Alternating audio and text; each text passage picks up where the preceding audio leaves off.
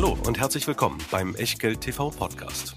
Bevor es gleich losgeht, beachtet bitte unseren Disclaimer auf der gleichnamigen Unterseite auf www.echtgeld.tv. Auf die Inhalte dieses Disclaimers wird zu Beginn einer jeden Sendung explizit eingegangen. Und nun viel Spaß und gute Unterhaltung mit Tobias Kramer und Christian W. Herzlich willkommen aus Berlin, herzlich willkommen zu einer neuen Ausgabe von Echtgeld TV und den zwei letzten Sendungen im März, die wir hier im Berliner Studio zusammen aufnehmen. Denn Christian hat Großes vor. Der erste Röhlscher Ausflug nach Asien steht an. Äh, er ist schon ganz gespannt. Ich bin auch ganz gespannt ah. über seine, seine Ausblicke. Ja, ja, also auch beim äh, Urlaub machen müsste natürlich so ein Disclaimer kommen. Ne? Weil was ist jetzt, wo wir nach Bangkok fliegen? In Bangkok ist Smog-Alarm. Aber ich bin guter Dinge, bis wir da sind, äh, laut Vorhersage, könnte es sich gelegt haben. Außerdem, ich bin ja gewisser Hinsicht äh, Smog erprobt, denn als ich im Ruhrgebiet ja. aufgewachsen bin, gab es den einen oder anderen Smogwinter. Du hast das alles noch miterlebt. Was wir heute für euch vorbereitet haben, ist, äh, naja, so ein bisschen freier Talk darüber, was da gerade im gesamten Bankengewerbe und insbesondere mit dieser komischen Silicon Valley Bank eigentlich los ist und ob die Amis eigentlich alle gerade total spinnen. Ähm, dann natürlich ein bisschen den Blick auf die Credit Suisse, die wir schon mal besprochen haben. Aber ein Thema habt ihr euch seit Monaten gewünscht. Das machen wir heute. Covered Call Writing. Und äh, weil es dabei ja auch um Optionen geht, ist es wieder mal besonders wichtig, dass ihr auf die jetzt folgenden etwa 30 bis 45 Sekunden besonders aufpasst, denn der Disclaimer ist heute entsprechend wichtig. Denn alles, was wir hier machen, ist eben keine Anlageberatung, keine Rechtsberatung, keine Steuerberatung, keine Aufforderung zum Kauf oder Verkauf von Wertpapieren. Wir tauschen uns aus. Heute über etwas, naja, was ein bisschen komplexer ist, was äh, für mich persönlich überhaupt kein Ding ist, aber interessant ist trotzdem, guckt's euch an und was ihr draus macht oder eben nicht. Das ist halt ganz allein euer Ding und damit auch euer Risiko. Wir können dafür keinerlei Haftung übernehmen, genauso wenig wie eine Gewähr für Richtigkeit, Vollständigkeit und Aktualität der Unterlagen zur heutigen Sendung, die ihr in der Echtgeld TV-Lounge findet und äh, die es in sich haben. Da ist einiges an Basiswissen heute dabei. Dabei auch der Scalable Broker, wo wir uns schon gleich nach der Vorstellung des neuen Depotmodells für die Option Prime Plus entschieden haben. Also einerseits die Flatrate zum Traden, Investieren und Besparen und andererseits das Tagesgeld mit 2,3 Prozent Zinsen auf euer nicht investiertes Kapital bis 100.000 Euro. Das alles für 4,99 im Monat als Abo.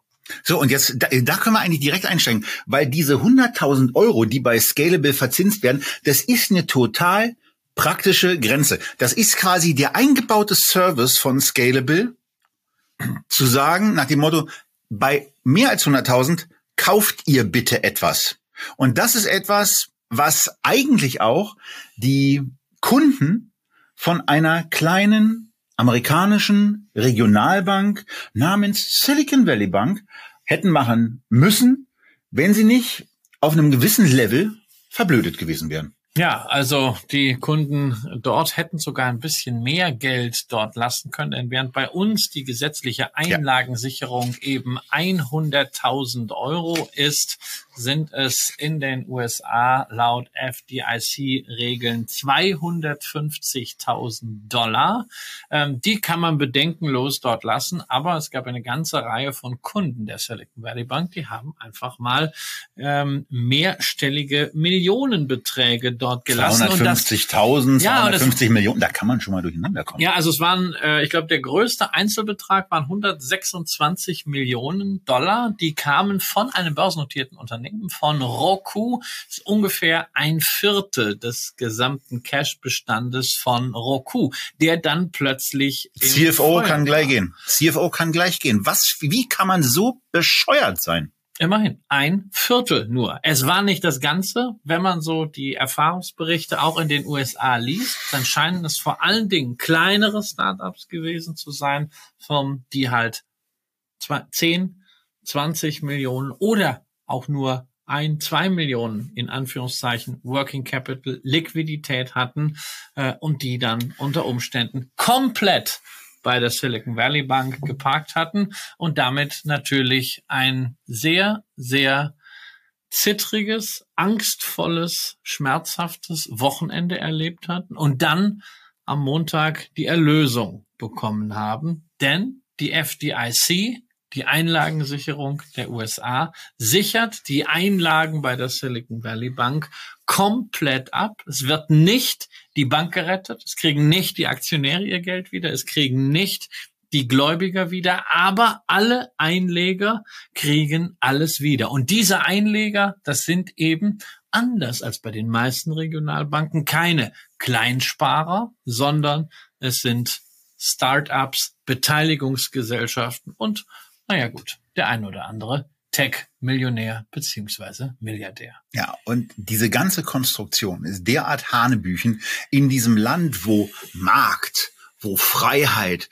wo Staat halte dich zurück permanent gepredigt wird, da betätigte sich also ein Vorstand, der offensichtlich mit 10 Millionen Dollar im Jahr bezahlt wurde, kurz vor dem absoluten Downfall sich noch selber und den Kollegen von sich selber die Boni hat auszahlen lassen, zwei Monate vorher die aus seiner Sicht offensichtlich latent überbewerteten Aktien, die von über 200 auf unter 50 gefallen sind im Zuge dieser ganzen Geschichte verkauft. Also wir haben, wir haben es hier mit einem inkompetenten und dann auch noch unethisch agierenden Vorstand zu tun, ähm, der die Kohle aus meiner Sicht zurückgeben muss und da, wo, wo man dann eben auch, also so eine Typen müssen haften.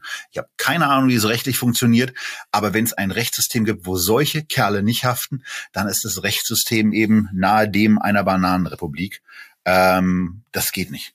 Hinzu kommt, ich meine, ein Vorstand hat ja normalerweise Leute, die so ein bisschen auf ihn aufpassen. Und ist das amerikanische Recht da ein bisschen anders? Aber man kommt eben nicht umhin zu sagen, dass es sowohl intern eine inkompetente, überforderte oder eben vollkommen bekloppte Aufsicht gab und auch die Außenaufsicht unaufmerksam war, beziehungsweise auch sehr, sehr merkwürdige Regeln hat. Denn was ja das Problem dieses Instituts vor allen Dingen ist, dass man Gelder reingenommen hat, auf den Konten hatte, diese verzinst hatte und dieses Geld wiederum in langlaufende Staatsanleihen angelegt hat. Nun ist es bei Startups einfach so, dass die die Kohle, die da liegt, in den nächsten zwei Jahren mit großer Wahrscheinlichkeit brauchen. Dazu sind die Finanzierungsrunden da gewesen.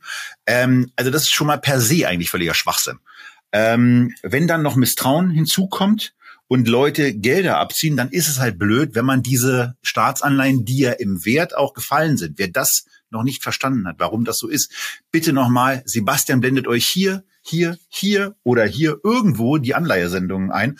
Und wenn ihr uns als Podcast hört, klickt euch das nochmal herbei und hört euch das an. Denn Anleihen, insbesondere mit langen Laufzeiten, verlieren drastisch an Wert, wenn Zinsen steigen. Zinsen sind gestiegen, die Anleihen sind deutlich weniger wert. Und es gibt in den USA aus mir völlig unerfindlichen Gründen für Banken, nicht für Warren Buffett. Der bewertet ja immer seine, ja. seine, seine Papiere to Market. Es gibt die Regel, dass wenn die Absicht besteht, diese Papiere bis zum Laufzeitende zu halten, dass man keine Marktwert Anpassungen vornehmen muss. Gut, da sind natürlich jetzt gewisse Erleichterungen äh, drin gewesen. Man hat in den äh, USA eine sehr harte Bankenregulierung durchgesetzt äh, infolge der Finanzkrise unter Obama und seinem Vizepräsidenten beiden. Das Ganze kam auch aus der Mitte des Parlaments, wurde von äh, den beiden äh, Politikern, Fachpolitikern dort und Frank äh, im Wesentlichen arrangiert, hieß deswegen Dodd-Frank Act. Und genau dieser Dodd-Frank Act wurde von Donald Trump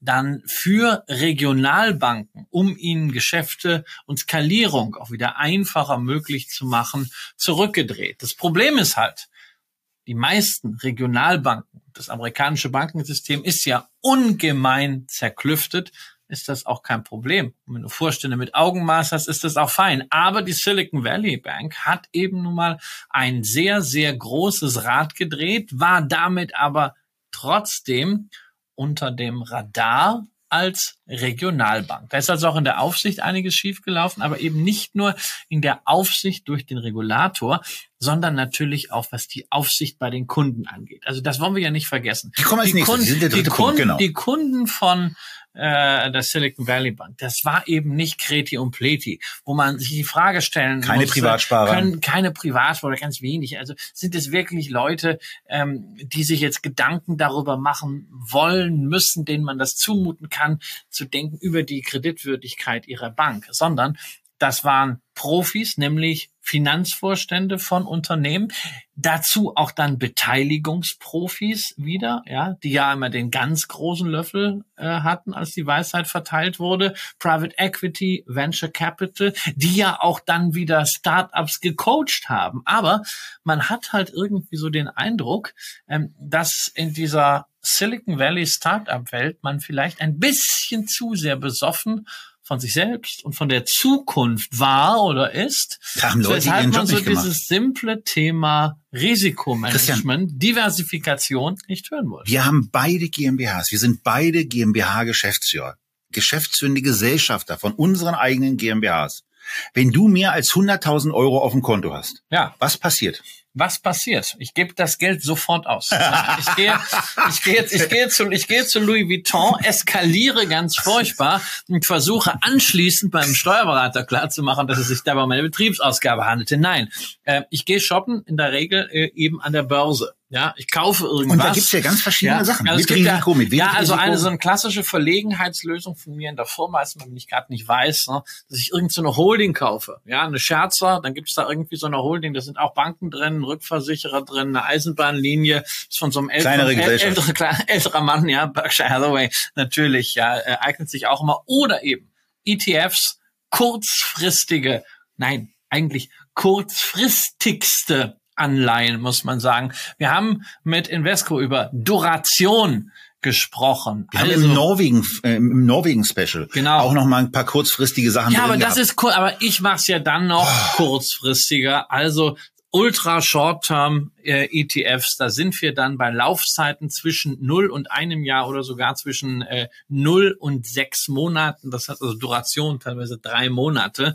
Ähm, die haben natürlich in der Vergangenheit auch mal ganz leichte Kursverluste äh, dann gehabt, aber äh, es ist jetzt etwas, wo man einfach sagen kann, okay, da ist das Geld, wenn du es gerade nicht Aber brauchst, es auf jeden geht Fall sicher. eben genau Ja. darum, sich für den Fall der Fälle abzusichern. Und äh, ich hatte das eben auch selber in Phasen, äh, wo es um unsere kontoführende Bank, die Deutsche Bank, jetzt nicht so bestellt war, dass ich mir total sicher war, dass was auch immer da passiert. Also ich weiß ja, also ich weiß es ja nicht. Ich weiß es ja nicht, was in irgendeinem Chaos passiert. Von daher, wer mehr als 100.000, wer mehr als 250.000 oder zumindest also wer dann in den USA bei einem Startup mehr als eine Million irgendwie rumfliegen hat, der hat eine Cashflow-Planung, hoffentlich. Ansonsten ist er äh, auch an anderer Stelle noch inkompetent. Aber wenn man sowas hat, dann kann man auch Fristen kongruent eigene Staatsanleihen nehmen und sagen, na ja, im September brauche ich die nächsten drei Millionen, lege ich eine Anleihe, nehme ich eine Anleihe, die im September fällig wird oder im August, damit die Kohle dann rechtzeitig da ist und so weiter. Und so kann man das im Grunde genommen auch mit größeren Millionenbeträgen sehr, sehr einfach strukturieren, aufteilen Das- und weitermachen. Und das haben viele Kunden der Silicon Valley Bank eben nicht gemacht. Nun geht die amerikanische Einlagensicherung nach der klaren Ansage ja auch von Joe Biden, dass niemand Geld verlieren wird hin und ersetzt die kompletten Beträge. Das heißt, es gibt also auch äh, wirklich auf diesem Niveau von Roku nicht mal irgendwie eine äh, Sanktion für Doofheit oder nachlässiges Ich nenne es gerne. Selbstbeteiligung. Selbstbeteiligung, ja, Eigentum verpflichtet ist auch so ein Ding. Es ist wichtig natürlich, dass Startups weiterarbeiten können. Aber wer 10 Millionen da gebunkert hatte, naja, vielleicht braucht er so ein bisschen den Lerneffekt, äh, wenn er nur acht wieder zurückkriegt. Ja, sprich 20 Prozent Selbstbeteiligung. Denn man darf ja eins nicht vergessen.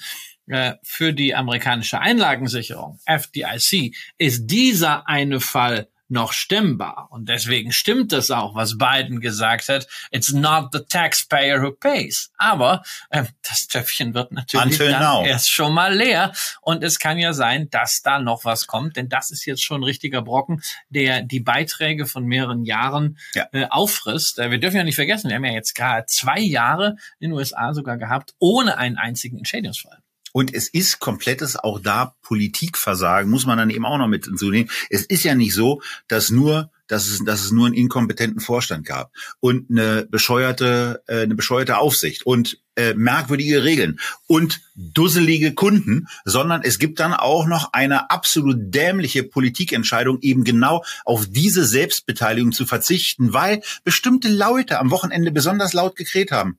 Und das war das erste Mal, wo ich mir so genau, genau dachte, vielleicht sollte man doch mal eine Vermögensteuer schnell einführen. Einfach mal so drei Prozent auf alles. Äh, Was soll denn eine Vermögensteuer bitte dabei helfen? Ist mir egal. Ich bin ja, mir stinkig. Also, mir, mir also, mir also nicht. Und nur weil sich in Amerika manche daneben. Ich meine in den USA natürlich. Nee, wir brauchen hier, wir brauchen hier keine.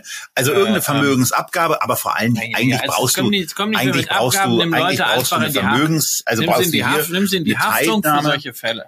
Und wir wissen eben nicht, was angemessen ist. Wir wissen es einfach nicht. Ja. Also von daher in den Raum gestellt, in den Raum stellen kann man relativ einfach fünf bis zwanzig Prozent Selbstbeteiligung, wenn irgendwie herauskommt, dass diese an, dieses Anleihenportfolio, was liquidiert werden muss zu einem großen Teil, eben Verluste in sich birgt, dann ist das eben ein Verlust und den kann man mit den Einlagen der Kunden im Zweifelsfall auch zum Teil decken. Da kann auch gerne der Staat dann ab einer bestimmten Größenordnung mit reingehen.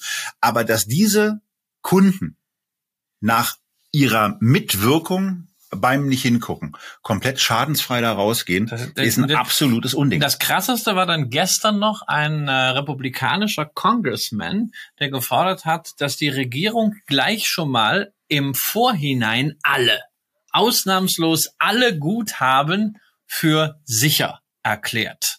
Also in Art voraus einem Gehorsam, was natürlich dann heißt, hey, liebe Banken, ihr könnt machen, was ihr wollt. Eure Einleger wird's am Ende nicht treffen. Folglich äh, gebt doch jetzt mal ein bisschen Gas. Und dann dachte ich, also interessant, ausgerechnet ein republikanischer Congressman, weil ich eine so einer meiner Lieblingssätze stammt ja von einer republikanischen Ikone. Ungefähr 40 Jahre ist das her.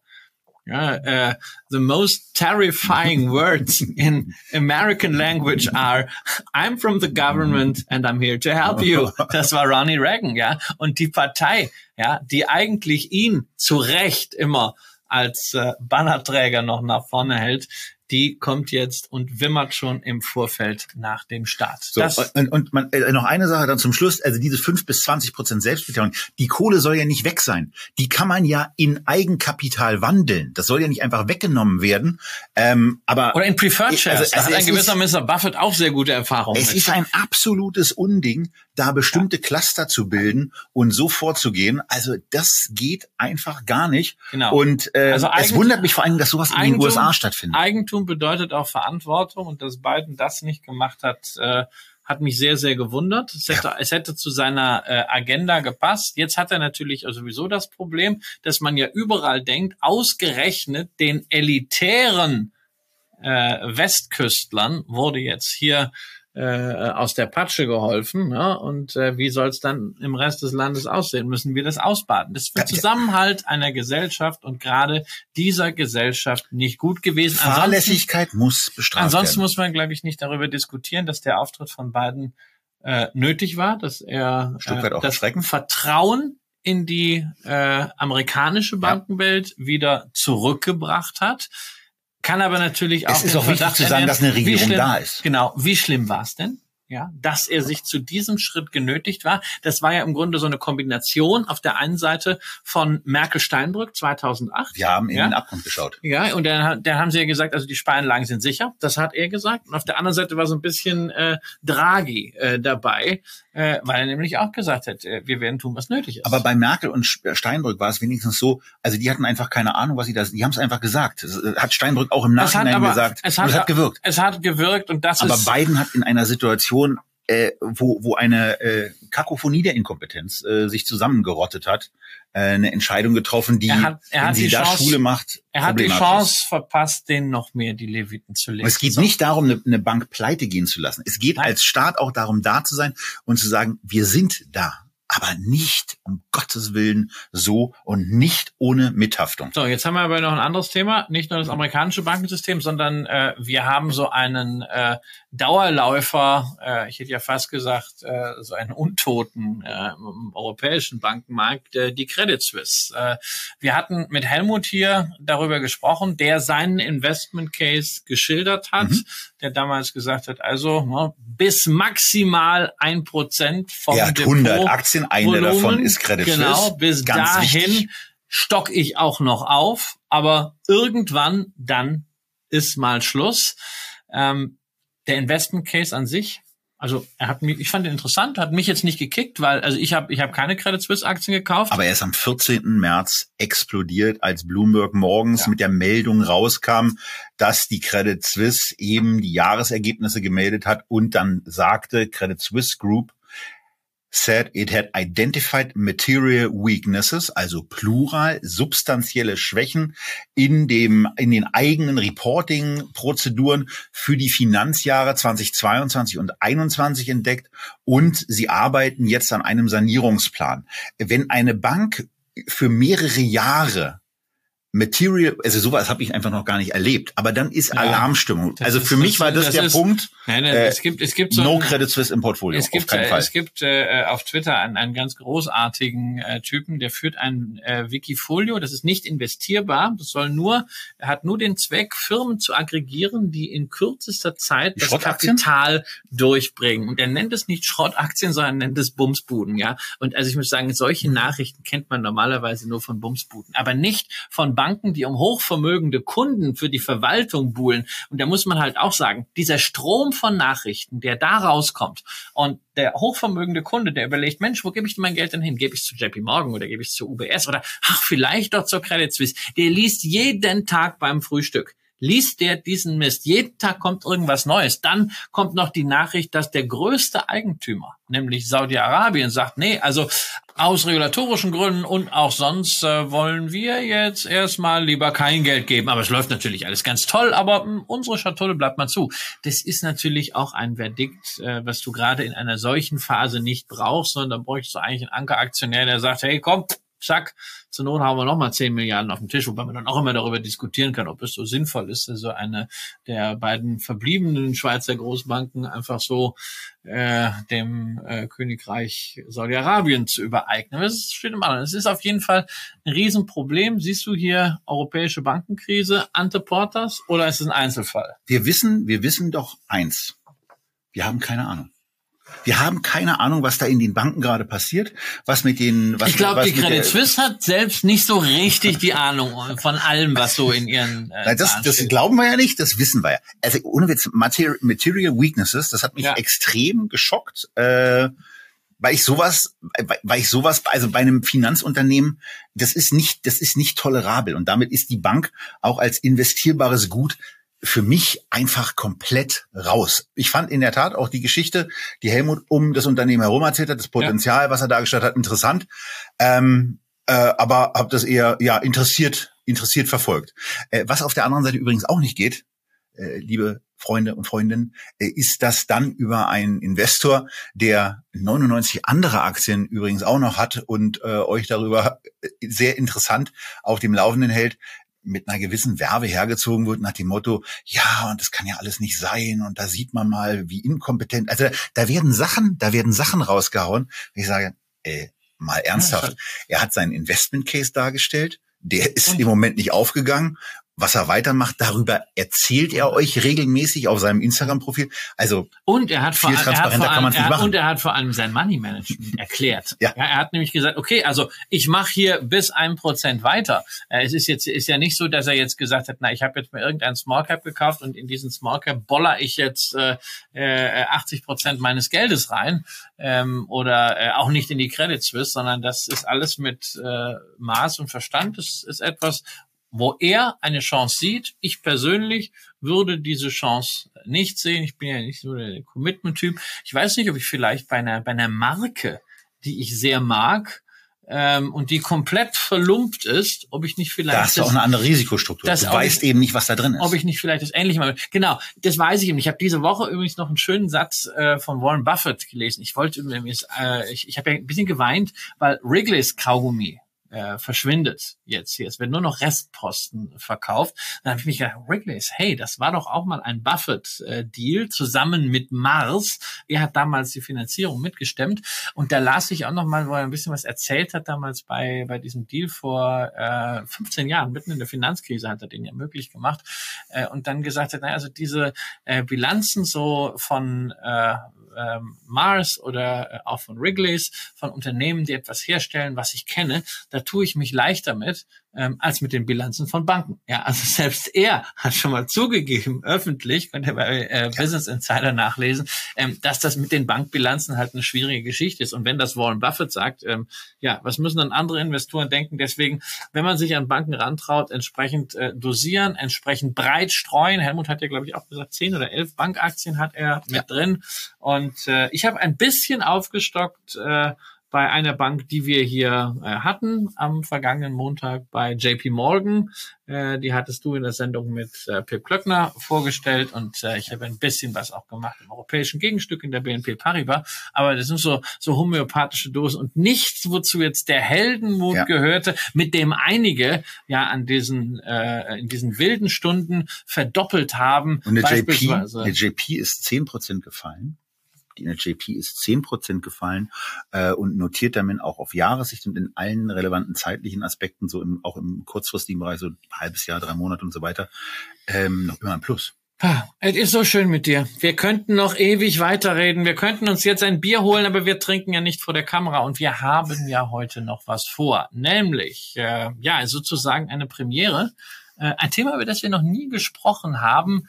Äh, Covered Call Writing ist gar nicht so schwierig, wie es sich anhört. Ist eine Möglichkeit, zusätzliches Einkommen auf Aktien zu erzielen, Aktien irgendwie so zu verwerten und ist gleichzeitig auch äh, im Zentrum dessen, was Tobias in seinem anderen Leben äh, noch so macht als äh, Herausgeber des Zertifikateberaters. Und deswegen, ja, ist es natürlich Tobias, der dieses Thema euch mal vorstellt. Und ich stelle ein paar dumme Fragen dazu. Also, Herausgeber bin ich lustigerweise gar nicht mehr. Bin jetzt nur noch Geschäftsführer der GmbH, äh, weil Herausgeber ist jetzt der ehemalige Chefredakteur Ralf Andres, der von der Chefredakteurin Daniela Helemann nachgefolgt wird.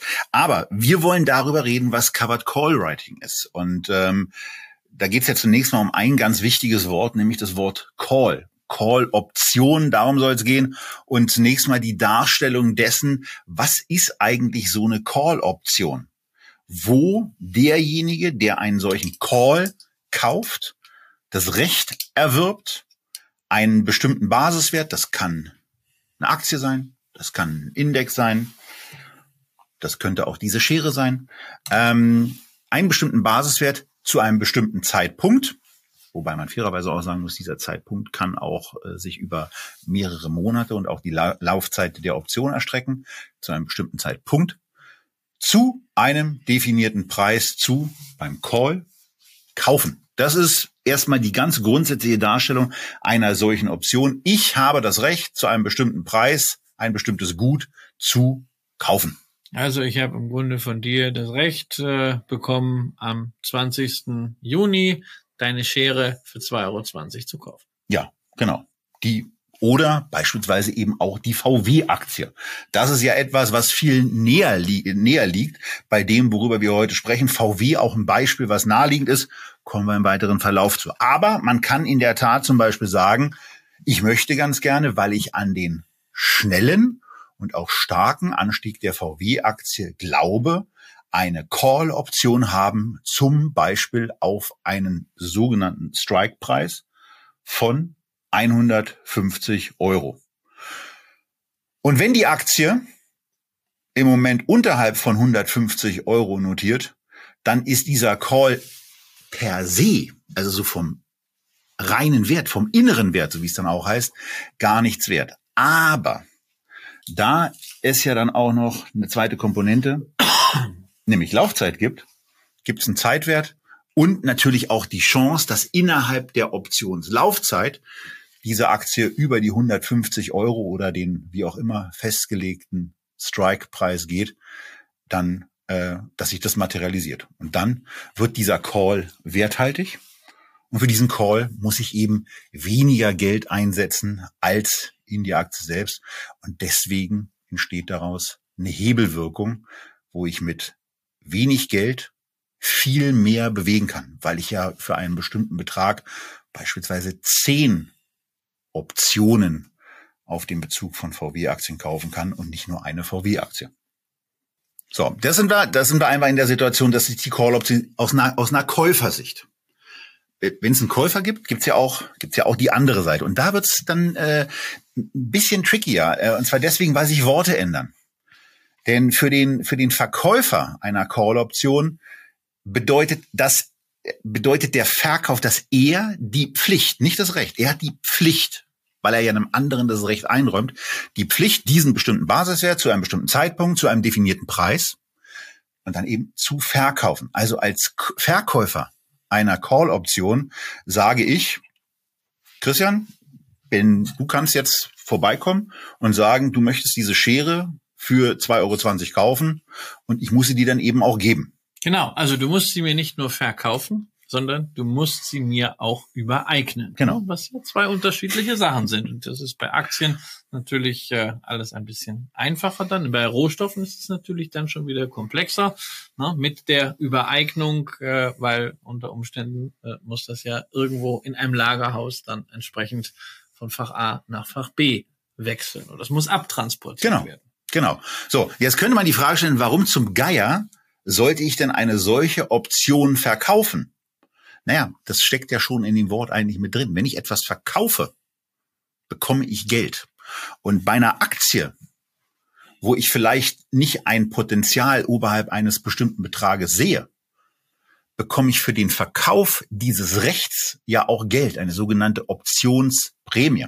So, und damit bin ich also möglicherweise Aktionär der Volkswagen-Aktie und bin also habe hab meine Eigentumsrechte, ähm, sage ich bekomme auch bekomme auch dann die Dividenden, wobei Dividenden dann nochmal ein gesondert auszuklamüserndes Thema sind, insbesondere auch bei dem, wo wir nachher noch hinkommen. Und ich habe dann die Möglichkeit, Kursgewinne ab einem bestimmten Betrag abzuschneiden und zu sagen, na, die brauche ich nicht, weil eine Volkswagen-Aktie geht jetzt nicht über 150 Euro. Das passiert eben nicht. Und wenn, dann ist es nicht schlimm, ähm, weil ich habe ja die Aktie, gar kein Problem. Auch wenn der Scherenpreis sich jetzt auf einmal auf 2,30 Euro oder ähm, 200 erhöht, dann ist es nicht schlimm, weil ich habe ja diese Schere und ich kann die Christian, ich kann sie in die Hand nehmen. Christian gibt mir 2,20 Euro.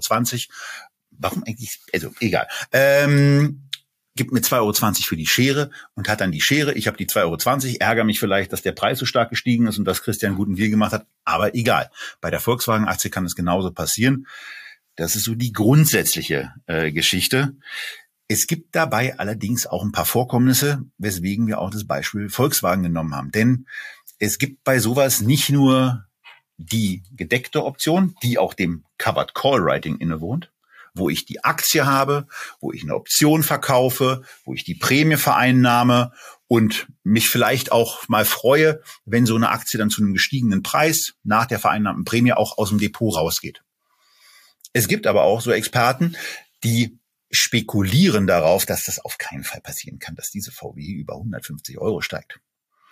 Ähm, und vielleicht habt ihr es mal so erlebt, oder vielleicht habt ihr auch mal was darüber gelesen. Ey, doch, die VW-Aktie ist schon mal sehr, sehr deutlich über 150 und auch über 300 Euro gestiegen.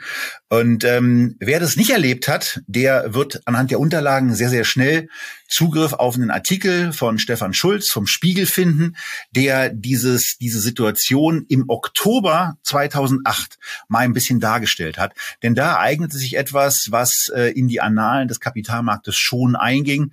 Das VW-Kursdebakel, das klingt ein bisschen eigenartig, weil wir sehen ja eine Aktie, wenn ihr die Unterlagen vor euch habt, die auf einmal aus einer Woche rausgeht. Das war der 24.10. Da schloss die VW-Aktie die Stammaktie ganz wichtig, denn die Stammaktie verbrieft ja bestimmte Rechte, ging sie mit 210 aus dem Handel raus.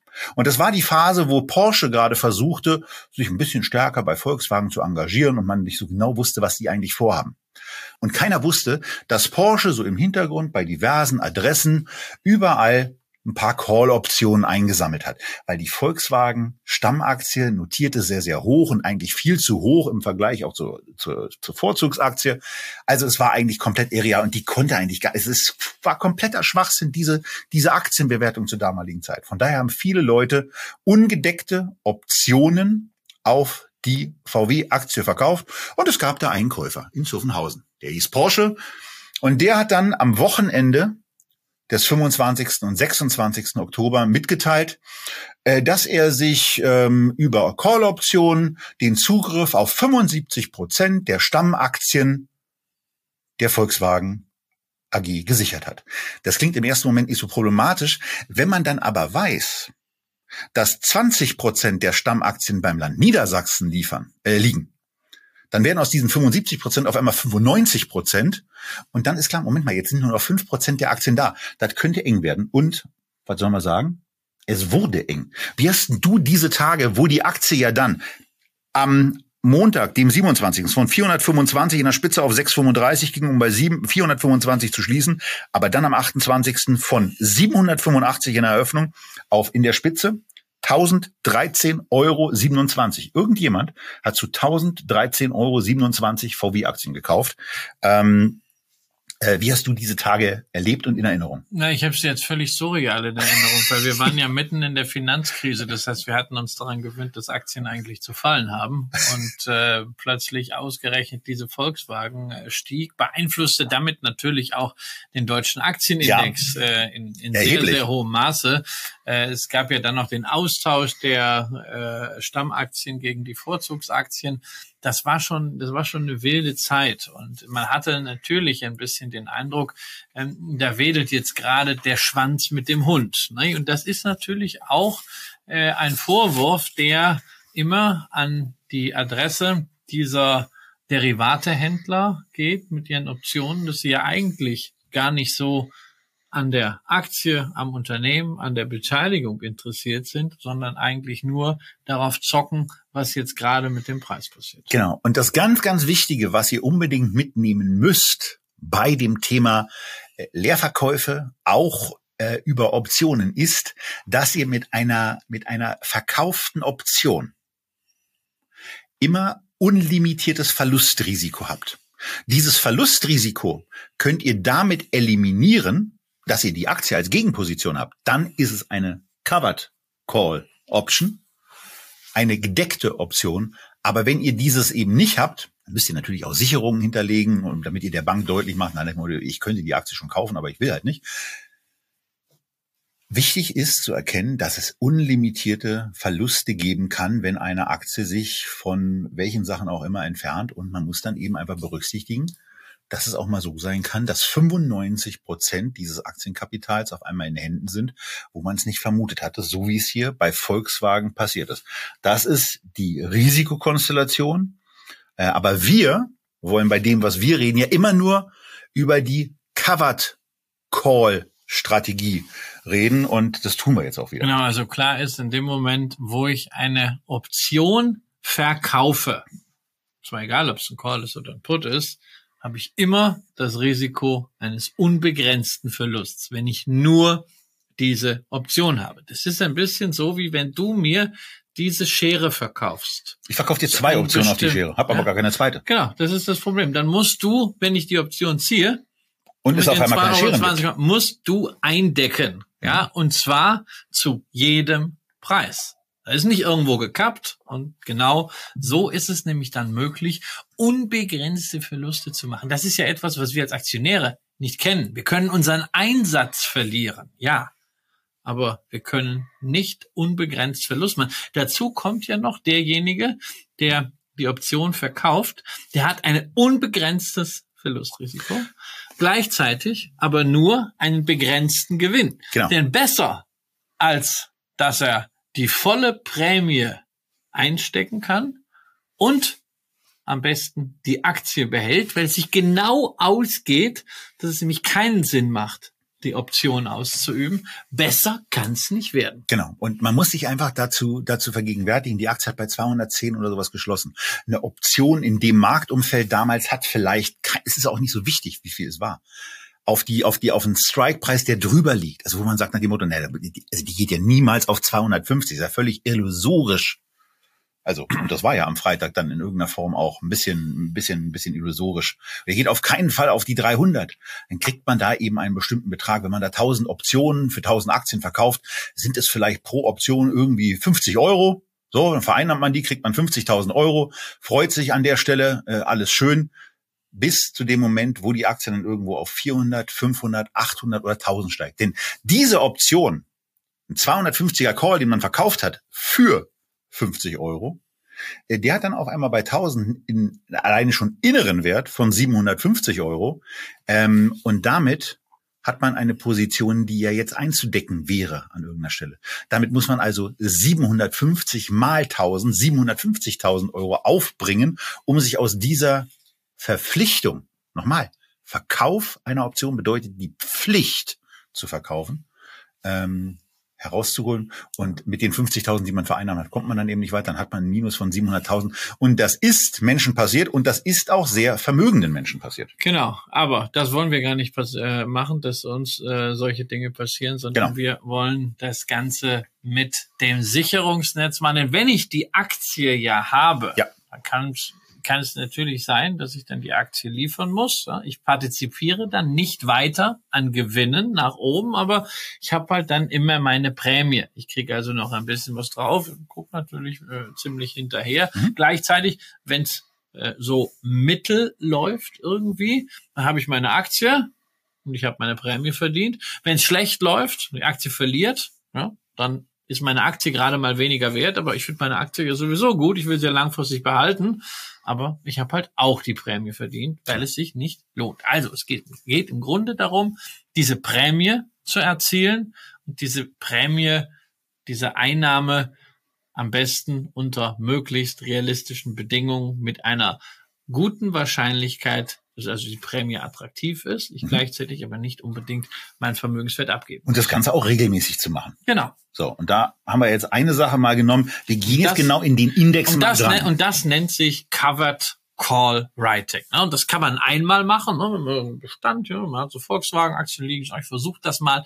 Ich schreibe jetzt mal eine Option darauf. Kann man über Optionsbörsen machen, braucht man natürlich entsprechenden Broker, braucht äh, entsprechendes Volumen, ein Margin Code. Es ist nicht ganz ohne. Also äh, äh, bitte ganz wichtiger Hinweis, nicht einfach so mit Optionen loslegen und auch nicht, wenn irgendwo im Internet irgendwas leuchtet, so nach dem Motto Nebeneinkommen, passiv mit Optionen, jetzt unseren 832 Euro unser 20 Schnupperkurs, genau. äh, ja, und dabei vorher musst du den Kurs für 4.500 Euro absolviert haben.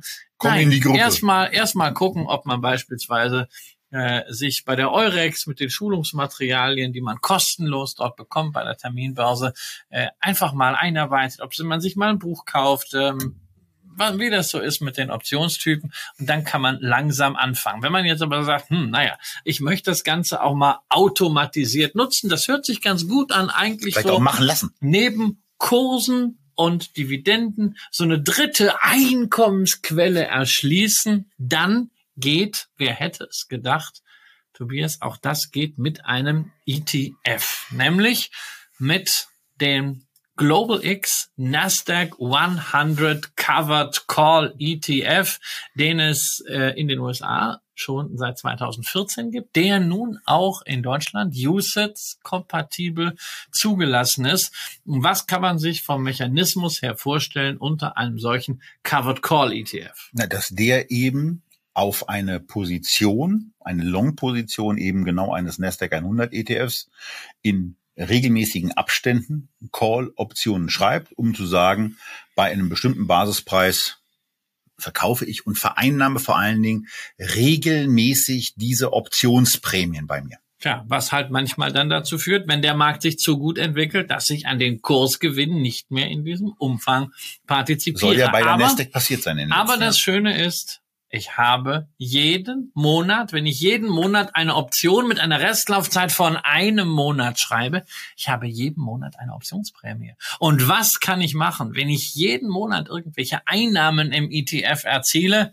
Richtig, ich kann diese Einnahmen jeden Monat ausschütten und genau das macht der Global X Nasdaq 100 Covered Call und man kann sich das eben aufgrund dieser Historie aus den USA sehr schön anschauen. Wir haben euch das mal mitgebracht und stellen fest, nun ja, wie bei manchem Hochdividendenwert läuft das hier. Der Preis des ETFs ist seit dem Start bei 25 Dollar 2014 bis heute um etwa 8 Dollar oder 35 Prozent gefallen. Ja, notiert nämlich nur bei 16,70 Euro. Das heißt, ich habe also ein Kurs minus. Naja, hm, also Kurs minus ist nicht schön, aber man kann das ja kompensieren, am besten überkompensieren und das findet statt. Denn tatsächlich, es gab jeden Monat die Ausschüttung dieser Optionsprämie und das waren in Summe seit der Fonds 2014 gestartet wurde, 21,60 Dollar. Das heißt, man hat also fast den gesamten Fondspreis von 2014 wieder raus durch die Ausschüttung. Allerdings, wenn man sagt, okay, auf der einen Seite 21 Dollar rein, auf der anderen Seite gehen halt 8 Dollar weg, ist es am Ende nur ein Plus von 13 Prozent. 13 das, Dollar? Äh, 13 Dollar und bezogen auf den ähm, äh, Anfangsstand von 25 heißt das also seit 2014 ein Plus von 53 Prozent. Und zwar auch nur in dieser Betrachtung. Und das auch nur in dieser Betrachtung, wenn man es reinvestiert hat, ist schlechter gelaufen und wir müssen jetzt gar nicht großartig irgendwelche Charts zeigen und rechts ranfahren. Wir wissen schon, wenn man einfach die letzten Jahre an der Nasdaq mal Revue passieren lässt, 53 Prozent mit Nasdaq-Aktien, das war putzig wenig. Das ist also ein brutaler Underperformer. Wir haben trotzdem euch mal das Fondsprofil mitgebracht. Das Ganze natürlich wieder wie üblich in Euro adjustiert und da jetzt auch mal ja mit dem klassischen Vergleich gegen den Nasdaq 100. Da sind es dann eben in Euro 60 Prozent in der Covered Call Writing Strategie und 350 Prozent im Nasdaq 100. So, Tobias. Und jetzt eine Frage an dich. 60 Prozent hier und 350 Prozent dort. So, also unsere Zuschauerinnen und Zuschauer wussten schon, wie die Sache mit den 350 Prozent funktioniert. Warum hast du ihnen jetzt 20 Minuten erklärt, wie das da andere, das andere funktioniert mit den 60? Weil das sieht jetzt nicht so aufregend aus. Nee. Warum gibt's sowas? Lohnt sich dieses Thema Covered Call Writing nicht? Ist es Augenwischerei? Also zumindest in dieser Variante lohnt es sich nicht und man sieht ganz eindeutig, sowohl aus der historischen Betrachtung als auch aus diesen zwei Grafiken, die wir hier euch vorgestellt haben, dass sich diese Strategie des, des rollierenden äh, Calls schreiben nicht lohnt und äh, vor allen Dingen eben den Nachteil hat, was man ja bei einer Covered Call Strategie auch deutlich als Risikoposten mit, ernehmen, äh, mit erwähnen muss. Denn wir haben ja schon gesagt, man hat ja die Aktie. Und Aktien können ja nicht nur steigen, sondern sie können auch fallen. Und was man in dem, in dem Chart hier einigermaßen gut erkennen kann, dass man bei den Aufwärtsbewegungen nur sehr reduziert mit dabei ist, dafür aber bei den Abwärtsbewegungen einigermaßen kräftig. Und das ist in dieser Strategie eben genau das Problem. Genau, das ist die Frage natürlich, liegt's an der Strategie oder lag es natürlich auch am Marktumfeld? Wir haben einen sehr deutlich, sehr intakten, steilen Aufwärtstrend gesehen über die Zeit mit wenigen, aber dafür umso schärferen Rücksetzern wie der Corona-Krise. Das heißt also, in dem Aufwärtstrend habe ich mir dadurch, dass ich immer wieder einen Call geschrieben habe, entsprechend dem Indexstand einen Monat zuvor, immer wieder das Aufwärtspotenzial beschnitten.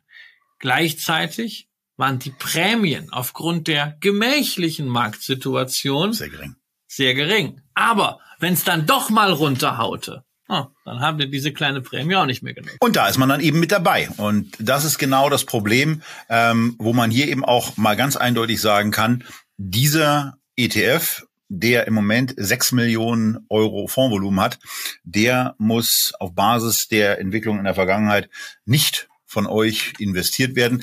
Der ist im Grunde genommen ein äh, schön kapitalmarktfähig gemachtes Beispiel dafür, dass eine solche Strategie eben in der dauerhaften Version nicht wirksam ist, aber in der gelegentlichen Anwendung eben durchaus Sinn machen kann, insbesondere dann, wenn man sehr, sehr stark davon überzeugt ist, dass bestimmte Werte ein begrenztes Aufwärtspotenzial haben oder möglicherweise sogar sagt, in einer anderen Form der, der Umsetzung einer Covered Call Writing Strategie, ähm, dass man sich daraus eine attraktiv verzinste, limitierte Kauforder baut.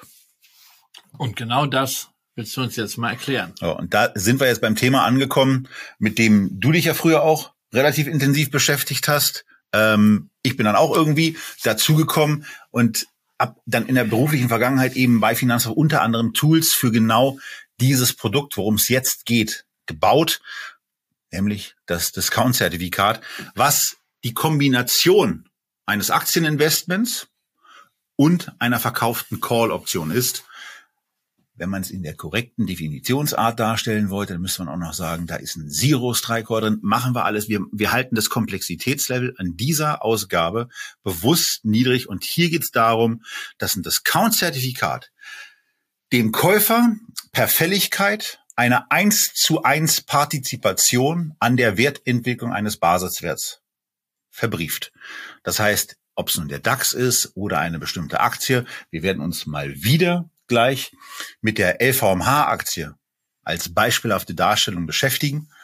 Ähm, man kann dann eben einfach eins zu eins an der Wertentwicklung von LVMH teilnehmen. Aber, ganz wichtig, man begrenzt Kursanstiege eben um diesen Cap. So heißt das Ding beim Discount-Zertifikat. Bei der Option ist es damit eben der Strike, der auf genau diesem Niveau des Caps angebracht ist. Also Kursanstiege begrenzt der Cap.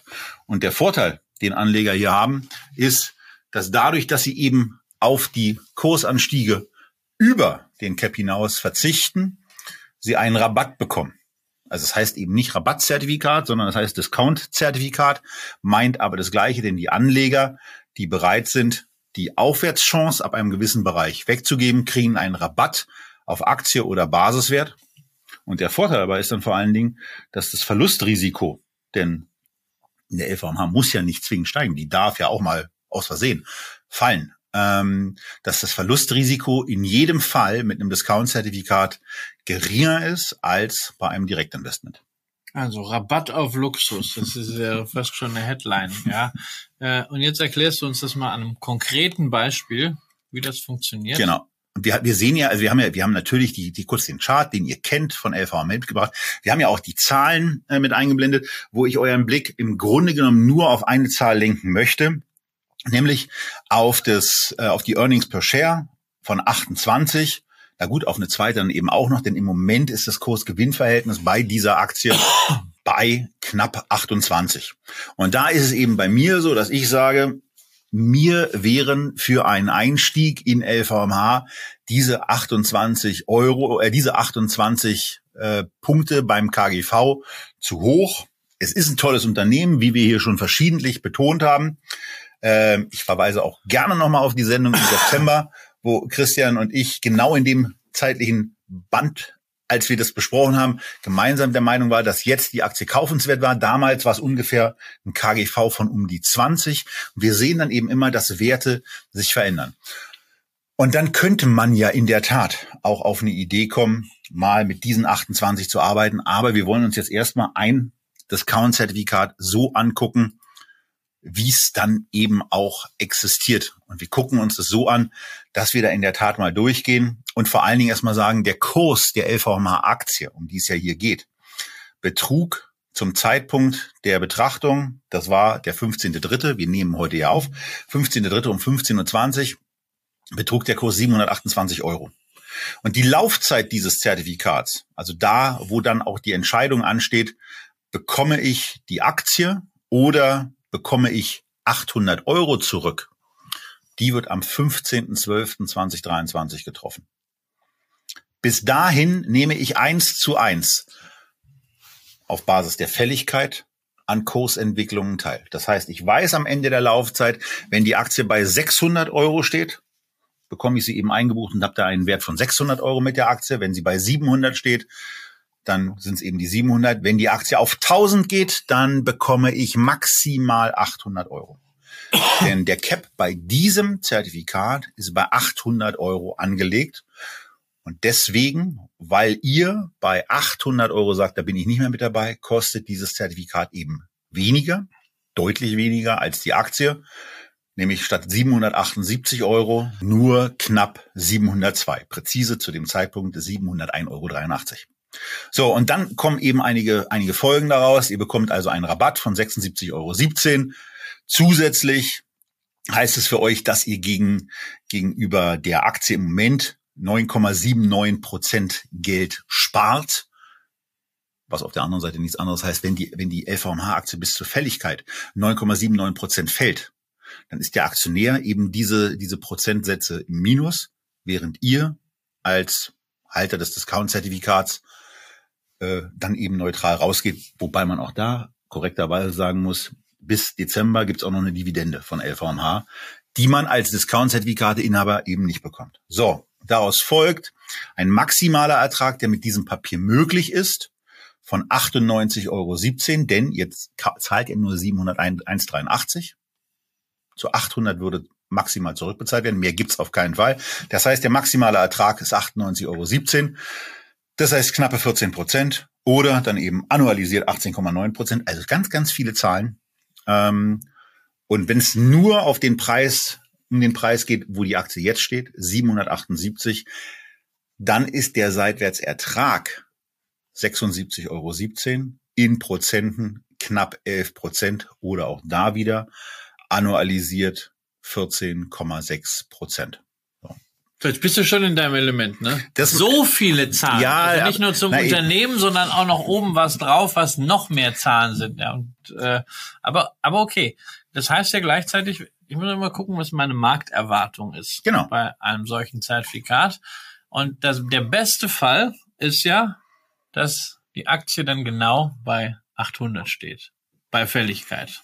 Denn dann mache ich meinen Maximalertrag, mhm. bin aber gleichzeitig weit, weit, weit noch von dem Punkt entfernt, wo ich sage, hm, ja, doch besser mal gleich die Aktie gekauft, ne? Weil wenn es auf 1000 geht, dann kann ich jetzt zwar sagen, okay, ich freue mich, dass ich Geld verdient habe, aber mir fehlt dann ja doch äh, 200 Euro. Aber wenn ich sage, na ja, ich möchte die haben, aber kurzfristig läuft da nicht so viel, hilft halt der rabattierte Einstieg, dass das einen kleinen Anstieg, nämlich von 778 auf 800 in deinem Beispiel hier, bereits ein ordentlicher Gewinn von 98 Euro wird, nämlich bis zum Cap. Genau. Und äh, der Punkt, an dem dann die Anlage in einem Discount-Zertifikat günstiger ist als das Investment in der Aktie, Klammer auf, ohne Betrachtung der Dividenden, den bezeichnet man als Outperformance-Punkt, den haben wir als letzten, als letzten Zahlenwert dann auch noch mit aufgeführt. Und der beträgt hier bei diesem Produkt zu diesem Zeitpunkt eben 886 Euro und 82 Cent. Und das könnt ihr auch anhand dieser Grafik äh, vor allen Dingen sehen, wo ihr die prozentuale Wertentwicklung angezeigt bekommt, sowohl von der, von der Aktie als auch von dem Discount-Zertifikat und zwar abgetragen auf Basis des entsprechenden Kursniveaus wo ihr eben seht, dass es dann eben bis in die 880 günstiger ist, dieses Discount-Zertifikat zu haben, auch wenn sie ab 800 gar nichts mehr beim Kurs tut. Und wer mit Tabellen kein Problem hat, für den haben wir auch noch was vorbereitet, nämlich nochmal die komplette Zahlendröhnung, wo ihr für verschiedene Kursentwicklungen von LVMH eben sehen könnt, wie sich der Wert vom Discount-Zertifikat verändert und welche Performance damit einhergeht. So, das war im Grunde genommen Punkt eins dazu. Jetzt ist es aber so, ähm, es gibt da sehr, sehr viele Produkte und dann habe ich ein bisschen gesucht und wir haben hier eben auch, muss, kann man ja auch mal gleich dazu sagen, wir haben ja ein Produkt eines Anbieters, äh, der drei Anbieter, die bei Scalable natürlich handelbar sind. Das sind die Hypo Vereinsbank, HSBC und Goldman Sachs. Ähm, bei einer, bei einer Hypo Vereinsbank kann man sagen, extrem guter Emittent. Christian hat irgendwann in seiner beruflichen Vergangenheit mal einen Preis initiiert und diesen mit dem treffenden Begriff, höher geht's dann eben nicht, Zertifikate Awards belegt. Diese Zertifikate Awards hat er mit meinem ehemaligen Chefredakteur und jetzigen Herausgeber Ralf Anderes initiiert, in die Wege geleitet und dann eben ähm, ja zehn Jahre gemanagt. Ähm, dann habe ich diese Preisverleihung übernommen, ähm, mache das jetzt seit ein paar Jahren zusammen mit NTV und mit verschiedenen anderen Partnern, die uns bei diesem Preis unterstützen. Und die Hypovereinsbank ist der Emittent, der in den letzten drei Jahren jeweils den Preis gewonnen hat. Äh, HSBC ist derjenige Emittent, der seit Jahren die Kategorie Anlegerservice gewinnt. Und dann haben wir eben noch Goldman Sachs. Goldman Sachs, muss man ja. jetzt mal dazu sagen, ist eine amerikanische Bank. Oh. Die sind dieses Mal raus. So, da muss man aber natürlich äh, an dieser Stelle spätestens eins sagen. Wir haben am Anfang über Optionen ja. gesprochen. Optionen kann ich an einer Terminbörse handeln. An den Terminbörsen gibt es dann diese sogenannte Clearinghouse-Funktion, die einfach dafür sorgt, dass egal, ob dieses Gegenüber, was ich ja nicht kenne, tatsächlich die Verpflichtung auch zu erfüllen imstande ist, äh, dass es auf jeden Fall funktioniert. Da muss ich mir bei der Optionsbörse keine Gedanken drum machen, wenn die Clearingstelle funktioniert. Ähm, hier haben wir es nicht mit einer Option zu tun, hier haben wir es mit einer verpackten Konstruktion zu tun, einem strukturierten Wertpapier, das rein rechtlich betrachtet eine Schuldverschreibung ist. Also eine Anleihe ist des jeweiligen Emittenten. Das heißt, wir haben also eine zusätzliche Risikostufe. Hier drin. Wir haben nicht nur Louis Vuitton, hm, was macht das Unternehmen? Ist das Unternehmen in der Lage, Werte zu schaffen und auch zum Beispiel, weil es das Pricing Einfluss hat, Dividende zu zahlen, sondern wir haben als weiteren Einfluss die beispielsweise Hypovereinsbank Unicredit. Ist die solvent? Dann, wenn es darum geht, am Ende der Laufzeit, 15.12.23, die Verpflichtungen aus diesem Zertifikat zu erfüllen. Es genau. ist ein Emittentenrisiko und dass dieses Risiko eben nicht abstrakter Natur ist, sondern tatsächlich zuschlagen kann, haben wir 2008 gesehen, nämlich im Fall von Lehman Brothers, dem einzigen Fall bislang, wo ein in Deutschland sehr aktiver Zertifikate-Emittent ausgefallen ist. Ja, ein sehr aktiver, äh, aber betraglich eben auch sehr kleiner, also äh, 0,3 Prozent des Marktes war, glaube ich, damals ähm, in Lehman-Zertifikate investiert und die damals betroffenen Anleger sind da aus verschiedenen Gründen zum ganz großen Teil sehr schadlos daraus hervorgegangen, weil damit nämlich auch noch was anderes einherging, nämlich die nicht ganz optimal verlaufenden Beratungsgespräche. Nichtsdestotrotz, ähm, wir wollen auf dieses das Risiko, Risiko natürlich nochmal als quasi Zusatzdisclaimer hinweisen. Und ich muss natürlich auch sagen, letztendlich, was mache ich hier an dieser Stelle, wenn ich ein äh, Discount-Zertifikat der HVB kaufe? Ich leihe der HVB Geld. Das mhm. heißt, äh, ich muss also schon mal so als Basisrendite Rendite den Anleihezins einer HVB Bankanleihe sehen. Ja, den muss ich auch schon mal bekommen. Und dann kommt natürlich noch das genau. dazu, was dann der Verkauf der Option bringt. Das heißt also eigentlich, äh, wenn ich momentan ein Discount-Zertifikat, das von der Credit Suisse ausgegeben wird, kaufen würde, äh, dann müsste das im Vergleich zu allen anderen gleichartig ausgestatteten Produkten auf dieselbe Aktie einen deutlich höheren Discount bringen, weil ja entsprechend der Referenzsatz der Bank da eigentlich. Genau. Nun ist die Credit Suisse im deutschen Markt nicht so unbedingt proaktiv bei Discount-Zertifikaten Heureka, wie schön. Ähm, und ist eben zusätzlich auch nicht an der für Scalable relevanten Börse Getex notiert. Hier haben wir eben das Angebot von HVB, HSBC und Goldman Sachs. Ähm, bei der Vorauswahl war es einfach so, dass ich im Moment einfach gesagt habe, also eine amerikanische Bank drängt sich im Moment, nachdem dass wir am Eingang ja auch an Flure rein äh, über den dortigen Markt losgelassen haben, im Moment einfach nicht auf. Ähm, und im direkten Vergleich zwischen HSBC und HVB war HSBC eben besser. Deswegen kommen jetzt hier in dem weiteren Verlauf ausschließlich HSBC-Produkte zum Einsatz. Und ähm, jetzt gehen wir eben auch ein bisschen weiter. Denn der nächste Schritt ist dann eben zu gucken, bin ich mit den 800 Euro übrigens, äh, bin ich mit den 800 Euro überhaupt einverstanden?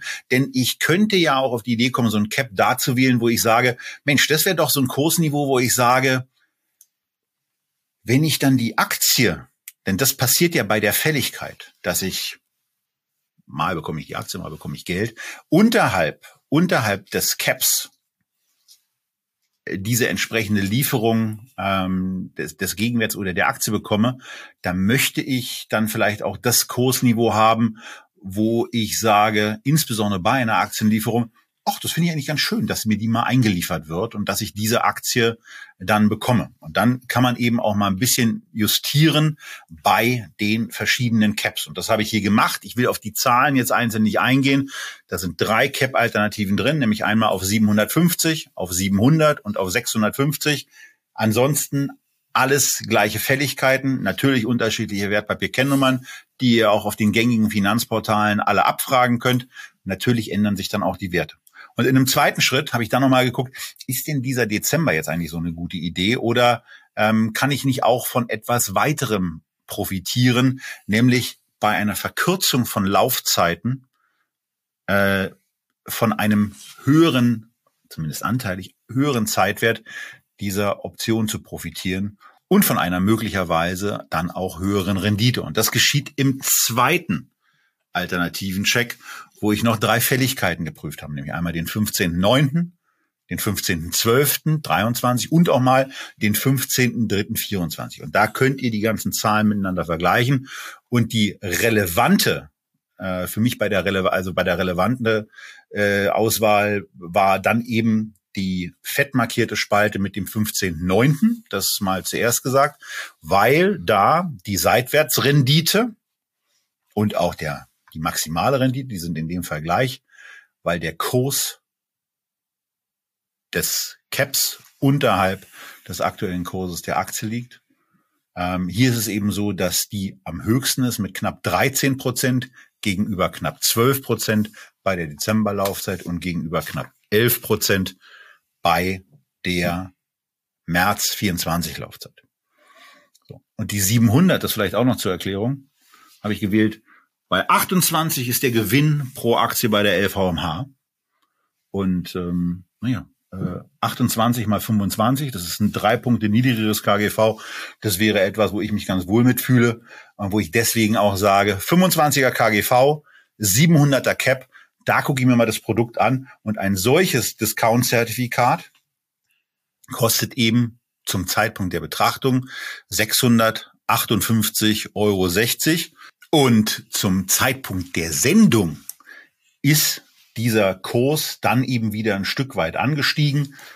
Die Börsen haben jetzt geschlossen, deswegen ist der, ist die Differenz zwischen An- und Verkaufskurs auch ein bisschen größer geworden. Aber es kostet jetzt eben 660. So. Und jetzt gehe ich eben hin, sage, kauf mir mal bitte nicht ein, sondern zwei dieser Zertifikate dann eben für 1321,42 Euro und route das hier jetzt einfach mal durch, sehe im Orderverlauf, äh, dass es eingegangen ist und dass diese Kauforder für 660,71 Euro ausgeführt wurde und ich dieses Discount-Zertifikat jetzt im Depot habe.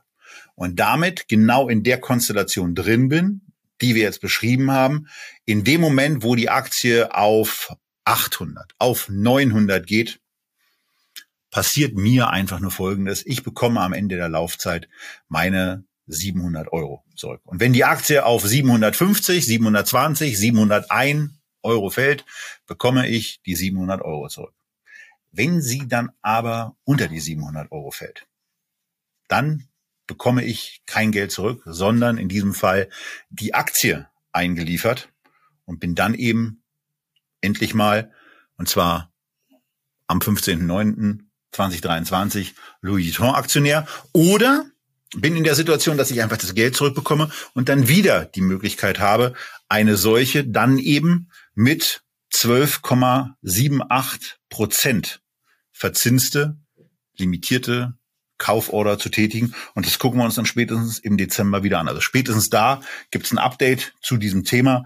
Und bei dem ein oder anderen Portfolio-Update werden wir auch sicherlich mal darüber sprechen, wie sich der Preis dieses Discount-Zertifikats im Vergleich zur Louis Vuitton-Aktie entwickelt.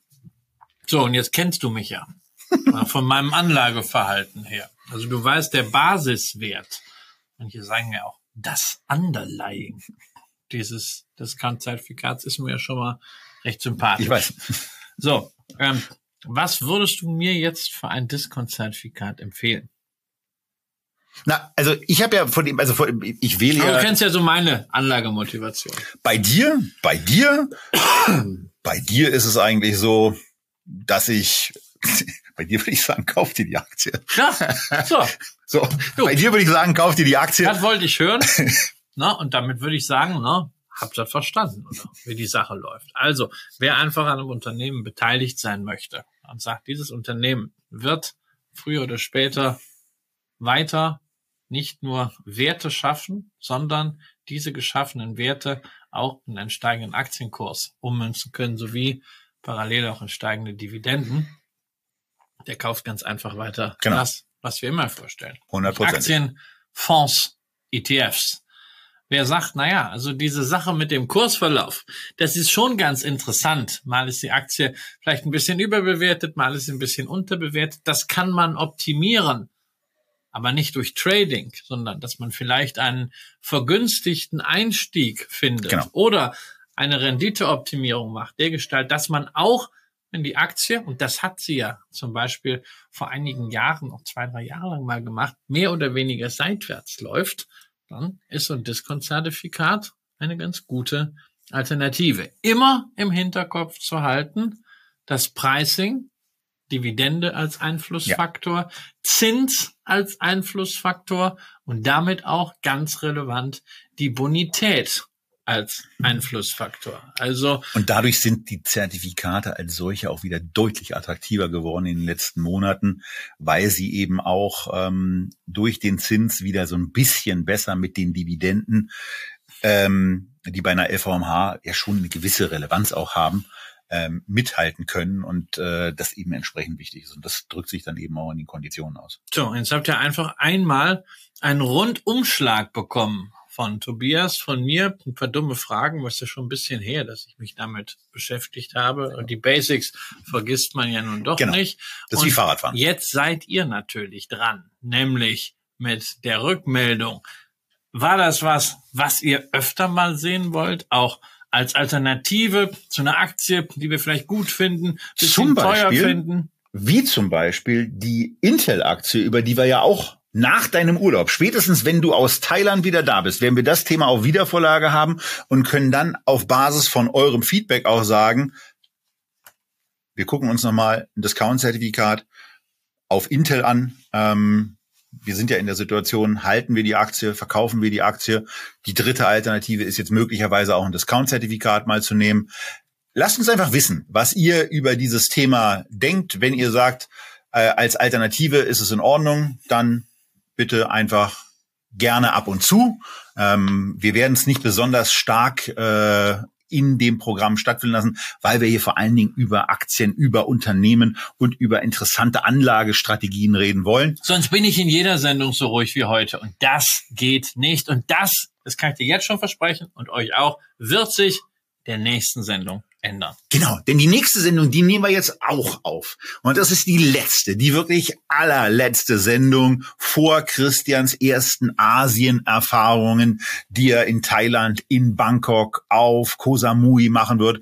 Und äh, wo ich mich schon für Familie Röhl vorfreue, weil ich es ja schon ein paar Mal dort erlebt habe und weiß, was das für ein, für ein tolles Land ist. Ähm, bei den Taxifahrten, darüber müssen wir nochmal reden, da muss ein bisschen vorsichtig sein. Aber das sind eben äh, auch Eindrücke, über die wir mit Sicherheit reden werden. Vielleicht ja auch mal in einer Schaltung aus Thailand und aus, wo bin ich dann eigentlich gerade? Aus den USA, ähm, wo ich mal kurz eine Woche in New York sein werde. Also irgendwas müssen wir da auf jeden Fall machen. Äh, vielleicht ja auch mal wieder in einem Live-Video. Heute sagen wir aber vor allen Dingen, in der nächsten Woche gibt's ein spannendes Update vom 15.3. zum Megatrend ETF Depot. Und bis dahin bleibt ihr bitte A gesund, weiter investiert, investiert auch weiter und ähm, guckt euch ansonsten vielleicht nochmal das Anleihevideo an, vielleicht auch nochmal das Video zu Norwegen und wir sehen uns nächste Woche. Tschüss aus Berlin.